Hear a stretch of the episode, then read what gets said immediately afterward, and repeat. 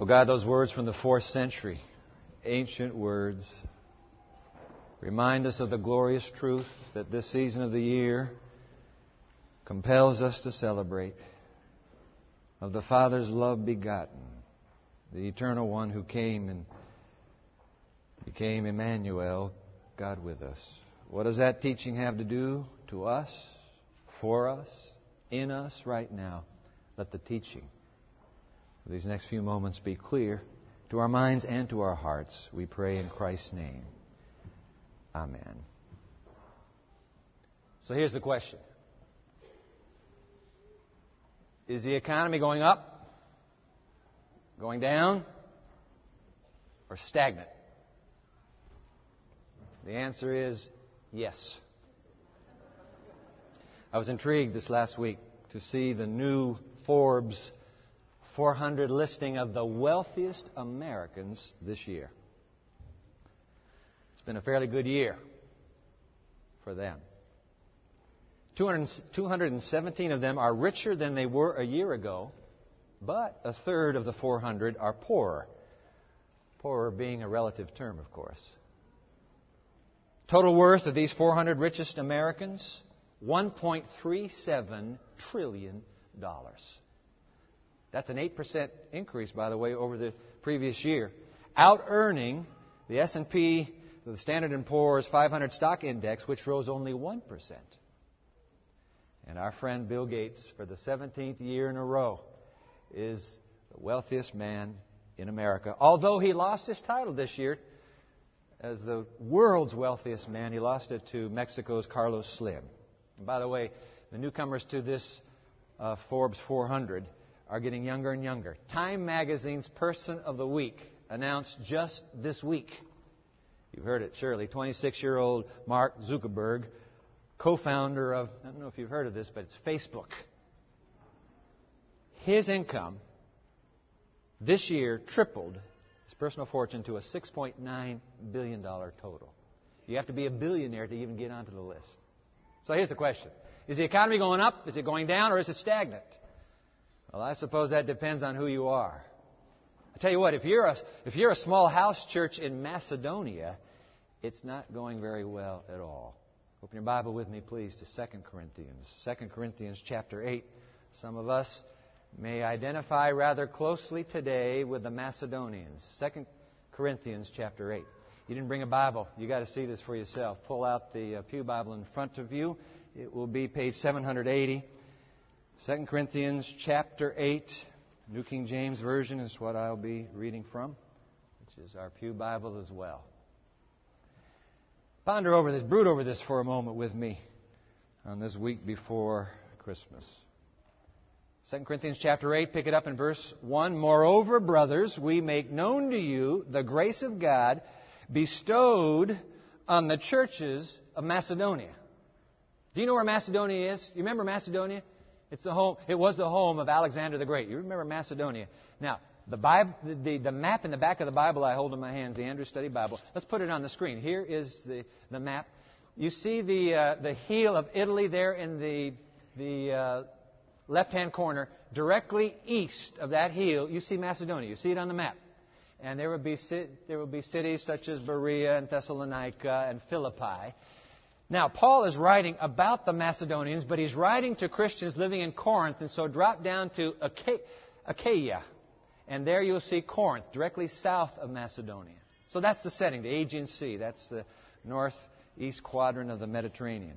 All right, so let's, let, let us pick it up again now that we know where these people live. Let's pick it up in verse 1 again. Moreover, brothers, we make known to you the grace of God bestowed on the churches of Macedonia, verse 2, that in a great trial of affliction, they've gone through some big time suffering, that in a great trial of affliction, the abundance of their joy and their deep poverty abounded in the riches of their liberality. Why is it that when you go caroling from house to house, we used to do those, do those little caroling bands, you remember that, about this time of the year? Caroling from house to house and neighborhood to neighborhood. Why is it that it seems the poor are always more liberal in giving? Paul is extolling these Christians up in Macedonia, impoverished, persecuted, He brags about them nonstop in this chapter. And he's speaking to the obviously wealthier Corinthian Christians, new Christians as well. And so Paul goes on. Let's pick it up in verse 3. For I bear witness, talking about these Macedonians, I bear witness that according to their ability, yes, and beyond, beyond their ability. Some people are just that way, aren't they? Beyond their ability, they were freely willing imploring us, now here goes verse 4, begging us with much urgency that we would receive the gift and the fellowship of the ministering to the saints. Now, whenever you see the word the saints in Paul's uh, letters, that's a moniker that he has come up with for the Christians living in Jerusalem, kind of the mother church, the saints. Now, what's going on in the mother church? You remember what happened in the book of Acts when the, the, the fledgling infant church is formed they combined, they liquidated their assets and combined their holdings into a, a, a, general fund. Remember that? A kitty. In fact, let's, let's take a look at this. What is this? Acts chapter 4. Put it on the screen for you. Now, the multitude of those who believed in Jerusalem were of one heart and one soul. Neither did anyone say that any of the things he possessed was his own, but they had all things in common. All right? Nor was there anyone among them who lacked. For all who were possessors of lands or houses sold them and brought the proceeds of the things that were sold. And they laid all those proceeds at the, at the apostles' feet, and they distributed to each as anyone had need. So they have this, they have this central, this central fund. You have this communal fund. But when the economy drops, as it did in Jerusalem and Judea because of this, this, this statewide, this Palestine wide famine, when the economy drops, a communal fund quickly loses its buying power, doesn't it? Hence, Paul, in his missionary journeys, is turning to the Gentile Christians who've come into this, this fledgling movement, and he's appealing to them raise money for the folks back at home. In fact, here's his book of, here, here's his letter to the Christians in Rome, and he's bragging about Macedonia and Corinth. Watch this. This is Romans 15, 26. For it pleased those from Macedonia and Achaia, that would be Corinth, to make a certain contribution for the poor among the saints who are in Jerusalem. It pleased them indeed, and they are their debtors. For if the Gentiles have been partakers of their spiritual things, if they've partaken from the, the, the, rich Jewish legacy, the early Christian church in Jerusalem, for if the Gentiles have been partakers of their spiritual things, their duty is also to minister to them in material things. Which is precisely what, as we're reading here in 2 Corinthians 8, the Macedonians are insisting. Impoverished as they are, say, Paul, just take this. We've raised some money. Take this to the people. Take this to our brothers and sisters in Jerusalem. And Paul is bragging about them. Let's read it again, verse 1. Moreover, brothers, we make known to you the grace of God, the liberality of God, bestowed on the churches of Macedonia. Verse 2 that in a great trial of affliction, the abundance of their joy and their deep poverty abounded in the riches of their liberality. For I bear witness that according to their ability, yes, and beyond their ability, they were freely willing, imploring us with much urgency that we should receive the gift and the fellowship of the ministering to the saints. Take our monies, they said. Verse 5. And by the way, not only as we had hoped, I love this, but they first gave themselves to the Lord and then to us by the will of God. Because that's the secret to Christian liberality, isn't it? You first, you give yourself first. All of you, you give yourself to God. And what the Macedonian Christians have done, obviously, they, they have announced to God, Dear God, we want you to sit, and, sit around the table of our lives. And we're going we're to give you this chair. It's the CEO. What's, the C, what's CEO stand for? Chief Executive Officer. We're going to give you the CEO chair, and we're going to give you the chair right beside it, CFO. Who would that be? Chief Financial Officer. God, you be the, you be the CEO and the CFO of my life. That's what the Macedonian Christians are saying. All that I have and all that I am, you have it. You use it. You disperse it as you desire. I mean, look, when you've made God your CFO and your CEO, liberality is simply following the dictates of a heart that is already passionate about giving.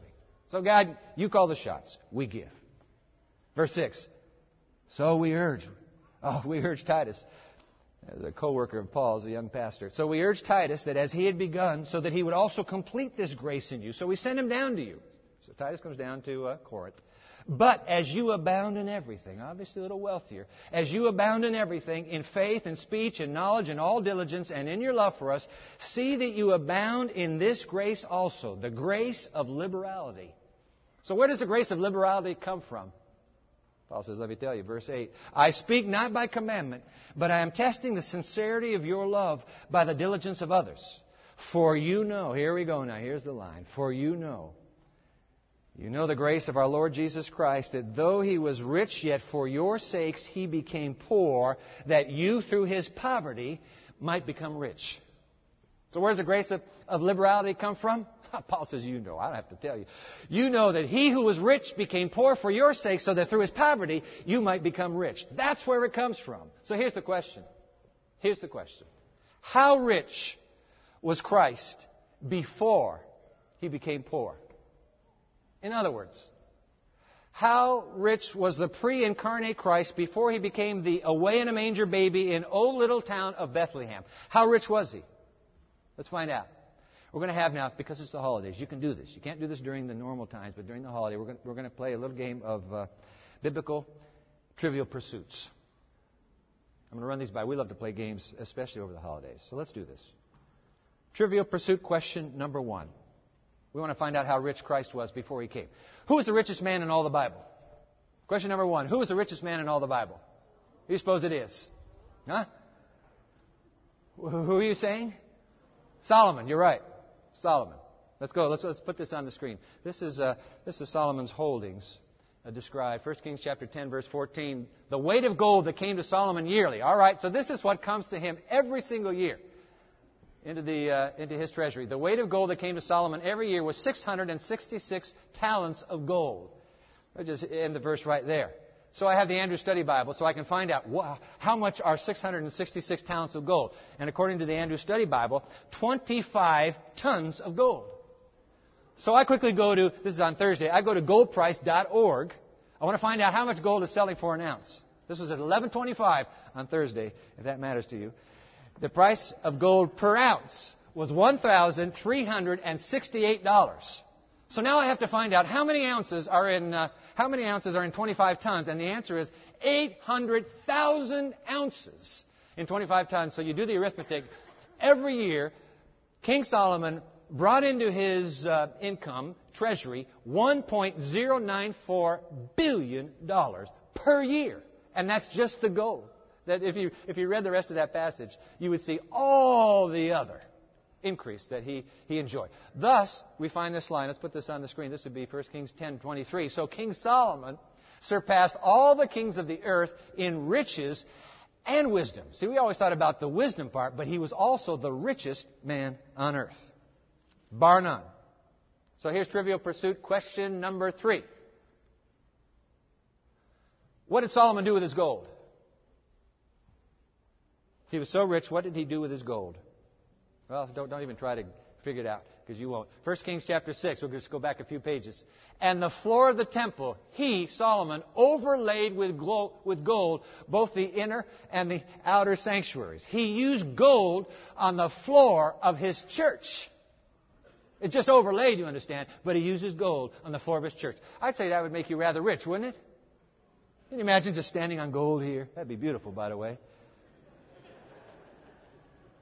Now, you, you need, so, but, but remember, we're, we're, we're pursuing the question how rich was Christ when he was rich before he became poor. So Solomon uses gold for the floor of his church. What about King Christ? Well, you know where this is going. Look at this uh, Revelation, the Apocalypse, chapter 21, 21. The 12 gates this is the city where Jesus has spent eternity past and will spend eternity future. The 12 gates were 12 pearls, each gate made of a single pearl. I didn't find out what pearls we're going for today. We'll just skip that one. But the great street of the city, look at this. The great street of the city was of gold as pure as transparent, transparent glass. That's not gold overlaid, that's solid gold pavement. So who's richer, Christ or Solomon? Jesus wins, of course. Now look at folks. This is so superficial. This is so infinitesimal. But the point is, when he was rich before he became poor, he was very, very rich. I like the way one commentator put it, put, put uh, this commentator's words on the screen. His riches, speaking of the pre incarnate Christ, his riches consisted of the nature and attributes of deity. If that's all, that makes you the wealthiest man in the universe. The wealthiest God, I'm sorry, in the universe. His riches consisted of the nature and attributes of deity, of countless millions of worlds, billions of galaxies, billions and billions, and of the adoration and loyalty of multitudes of angels. End quote. How rich was he? Very rich. Ah, now we read verse 9 again. For you know the grace of our Lord Jesus Christ, that though he was rich, Yet for your sakes he became poor, that you through his poverty might become rich. So how poor was the Jesus that Christ became? How poor was he? Let's take the Greek word that's used right here. Paul chooses the word, this word for poor has as, as, has as its root, ptoso, which means to crouch or to cower. Now I grew up in Japan, post-war Japan. That would be World War II. And there were beggars. There were beggars. And do you know what a beggar does? Sure, you know what a beggar does. A beggar never stands tall like this and says, Yo! A beggar crouches. A, a beggar cowers and tries to get, get into your field of vision and just put that little hand out. Paul says when, when Christ came, he became this poor. He cowered. He crouched. Viv Grigg, Kiwi from New Zealand, moved in moved into one of the notorious barrios of Manila's slums. And later wrote his book, Cry of the Urban Poor. He describes the poverty of Jesus as, and I like this, he describes it as non destitute poverty. He was not dirt, dirt poor. He had something.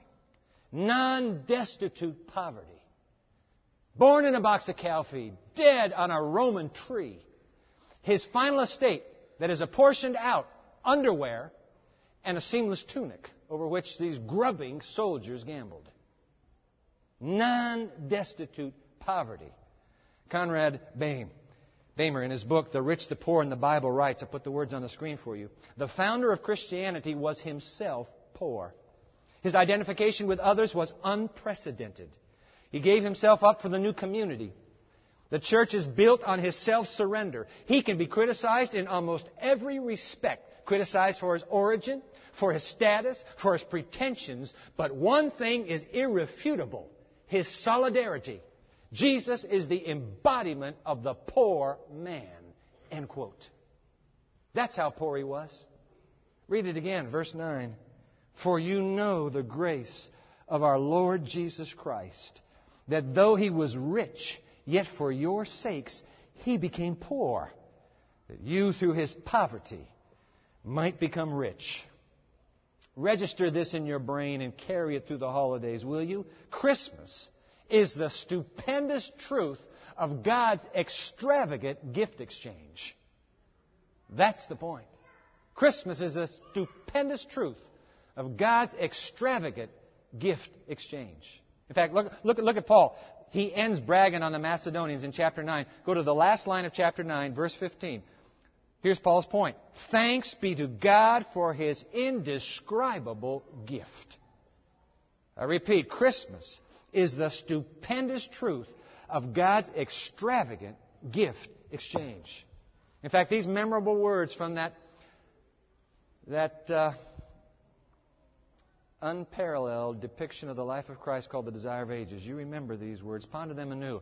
Put them on the screen for you. Desire of Ages, page 25. Christ was treated as we deserve, that we might be treated as He deserves. He was condemned for our sins in which He had no share, that we might be justified by His righteousness in which we had no share.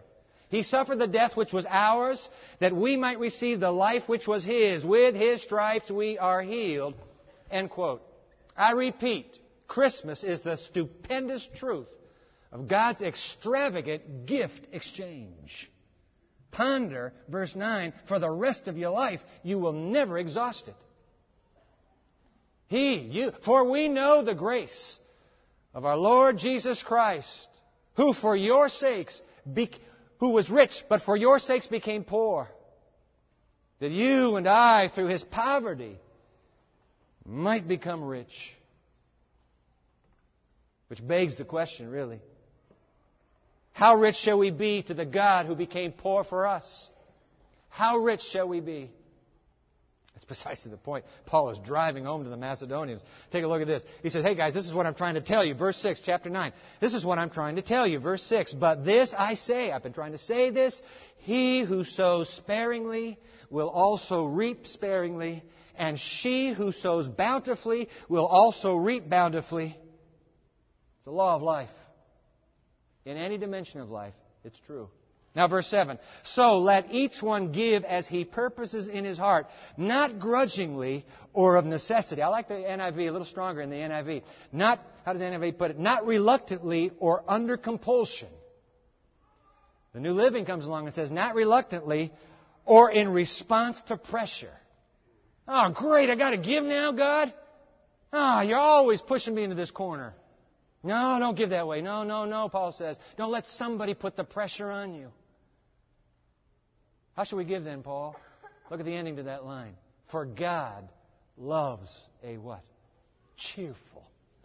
God just loves a cheerful giver. That's how you give. Not under compulsion. Not because somebody's putting pressure on. No, no, no, no. God loves a cheerful giver. By the way, did some research for a book I wrote a few years ago. Do you know that the studies show that people who give cheerfully live longer? They have empirical evidence now. People who live, people who give cheerfully live longer. Their immune systems are stronger, less susceptible to disease, happier, the happiness quotient. Those who give cheerfully. There's something in it. It's the residual, quid pro quo, that God offers. You actually do better when you give cheerfully. Look, if you give grudgingly, no effect. It's the spirit in which you give. God loves a cheerful giver, just like the Macedonians, just like Jesus. So, hey, here's the question just like you and me, are you a cheerful giver? Am I a cheerful giver? Come on, be honest. Am I? Are you? Are we cheerful givers? Generous? You say, oh, please, Dwight. In this economic downturn, I'm no Bill Gates. You're probably not a Ted Turner either. I was on the ABCNews.com website, and I saw an interview with Ted Turner. You know who Ted Turner is? He's the founder of CNN, cable news network, eventually merged with Time Warner. I saw an interview with Ted Turner. Uh, he's being interviewed by Christiane Amanpour. You know who she is. She's become a rather well known uh, journalist. She asked him about the collapse of the Time Warner stock that he was heavily invested in. He told her that it was so precipitous. When that thing dropped, and the economy has dropped, when that thing dropped, the plunge was so precipitous that for three years straight, he lost $10 million a day. Maybe you've had a year like that. Huh? Have you? But in spite of his losses, Ted Turner has joined Bill Gates and Warren Buffett and a host of other rich Americans in pledging to donate to charitable causes the majority of their holdings, their assets, what they possess. Donate the majority of it by the time of their death. It'll be gone. The majority of it. Not all of it, the majority of it. All right? So, if you are looking for a charitable cause to donate to before your death, or preferably before the end of the year. I have some very good news for you. You are sitting in it right now. The Pioneer Memorial Church is a charitable cause. This church, I'm telling you the truth, this church only exists because of cheerful givers. You and I would not be here. Were there no cheerful givers? We'd be sitting out on the snow together. This church exists because of cheerful givers. Last year, $5.2 million was returned to God in tithe from this little congregation. Not a penny of it stayed here. It all went up to the state and the region and the nation and the world. 5.2 million.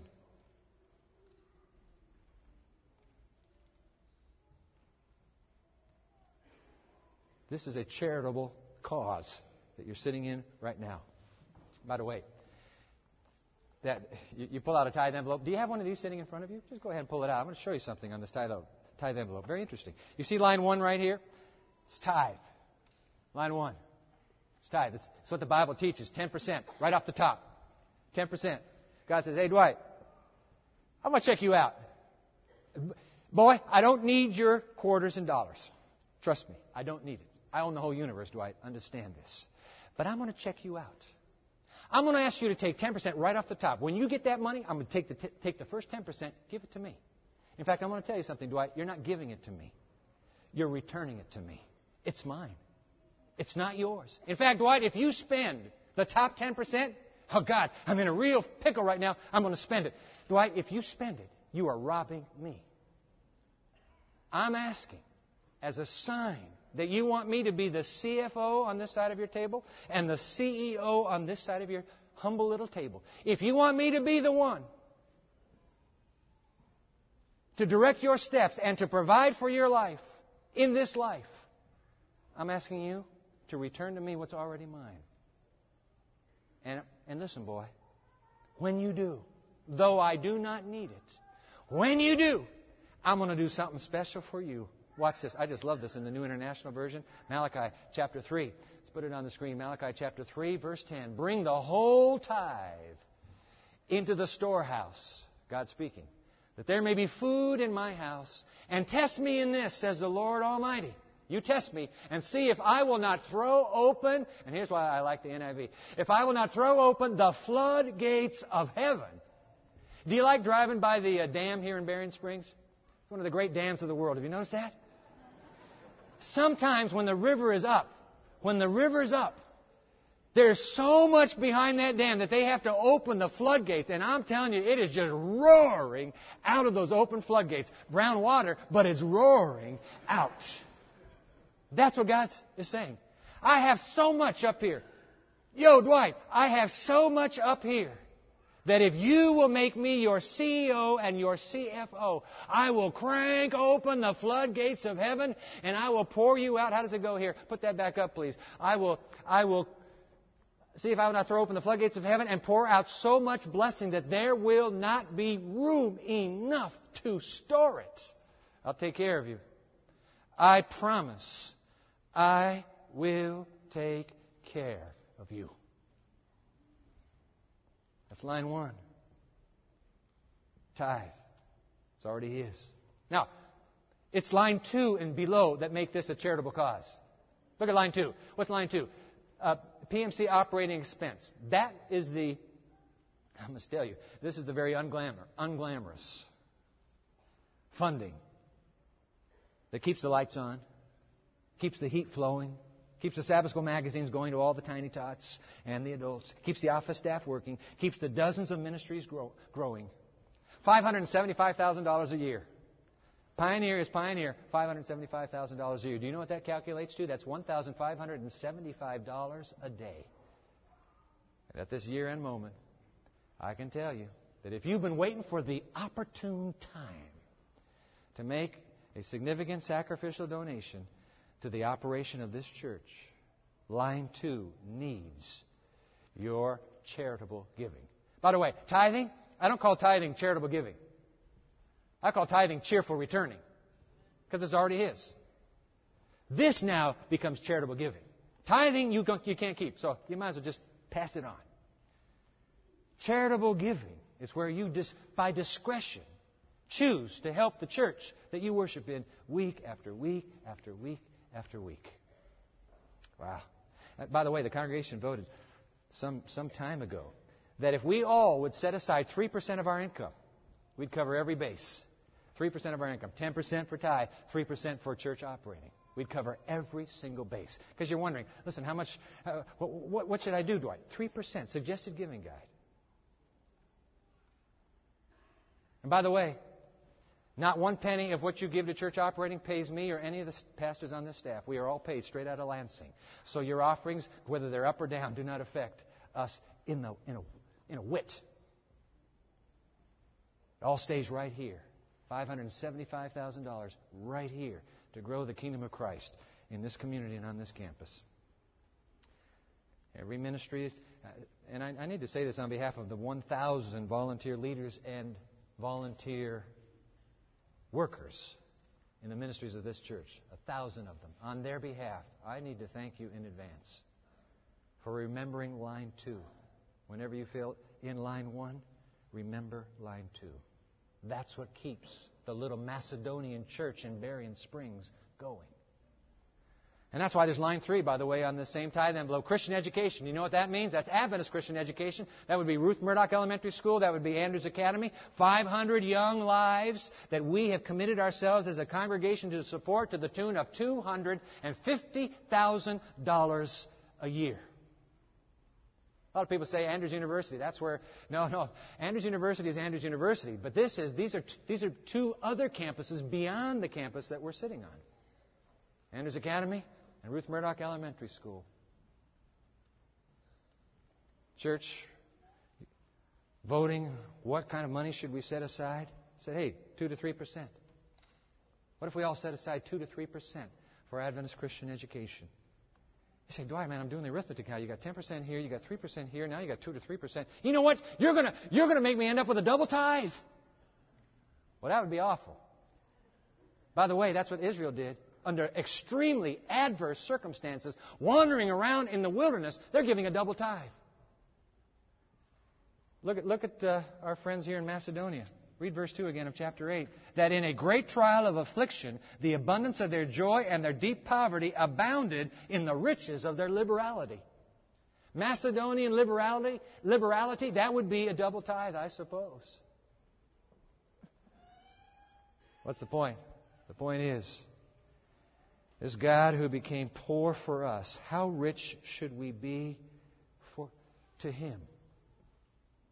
Oh, let me draw your attention to another line. Be line five. Look at this. Master plan of evangelism. You see that there? Line five. This is Benton Harbor Street Ministries. This is the church plan up there called Harbor of Hope. This is television production, not counting airtime. Get another $100,000 from you for television airtime. This is just the production, week after week. This is web, this is radio, on and on and on. This year we budgeted $114,000. Because, ladies and gentlemen, if we only give to ourselves, only for ourselves, me, me, me, me, me, we will be, we will be of all people the most to be pitied.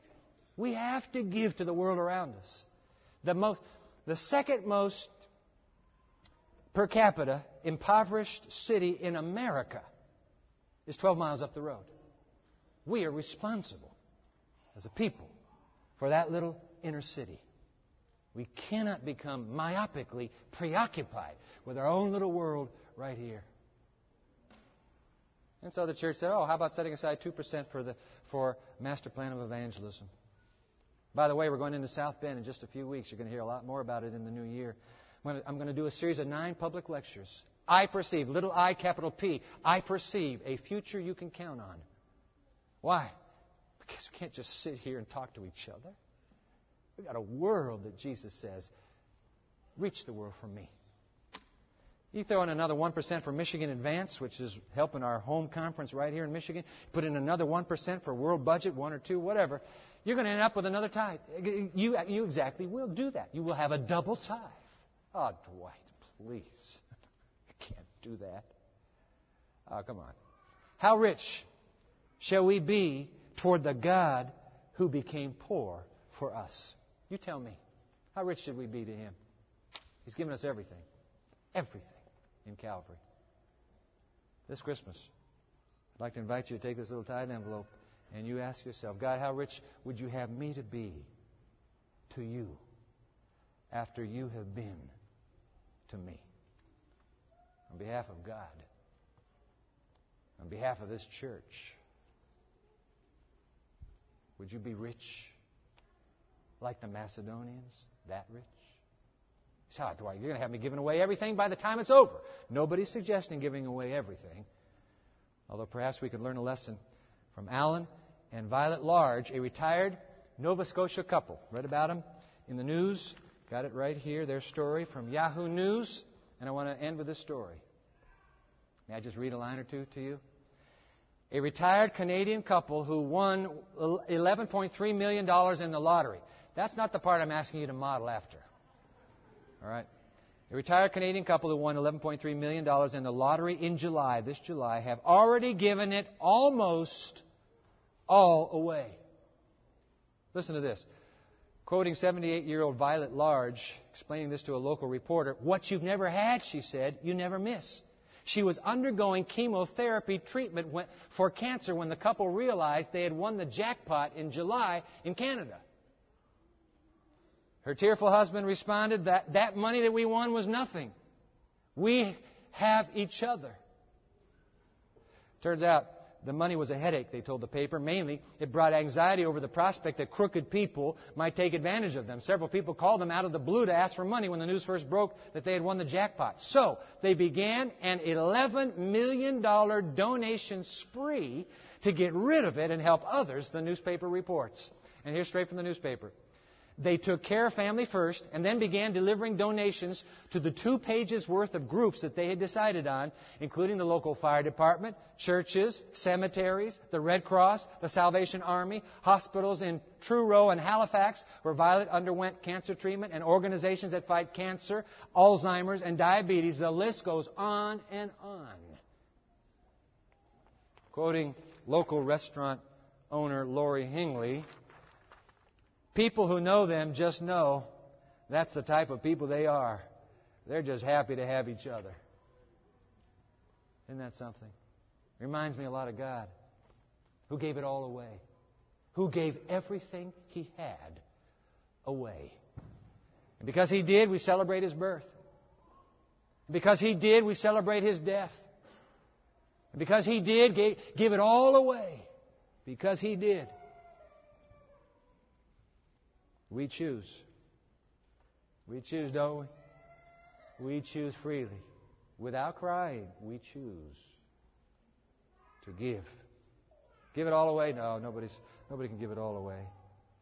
But we choose. Knowing the generosity of our Lord Jesus Christ, we choose to give as much as we can to the God who became poor for us, just like the Macedonians. Just like Jesus. Just like that ending to Paul's line. How did he put it? 2 Corinthians 9:15, but thanks be to God for his indescribable gift. Let's pray. Oh God, thanks be to you. Thanks be to God. What can we say? You emptied the treasury of heaven for us. How rich should we be to the God who became poor, that poor for us? Lord, teach us. You coach us. Be the CFO. Be the CEO. All that we have, all that we are, we place them in nail scarred hands. Take the little that we have and multiply it for the sake of your kingdom. In this season of glad tidings, multiply it for your glory. We pray in Jesus' name. Amen.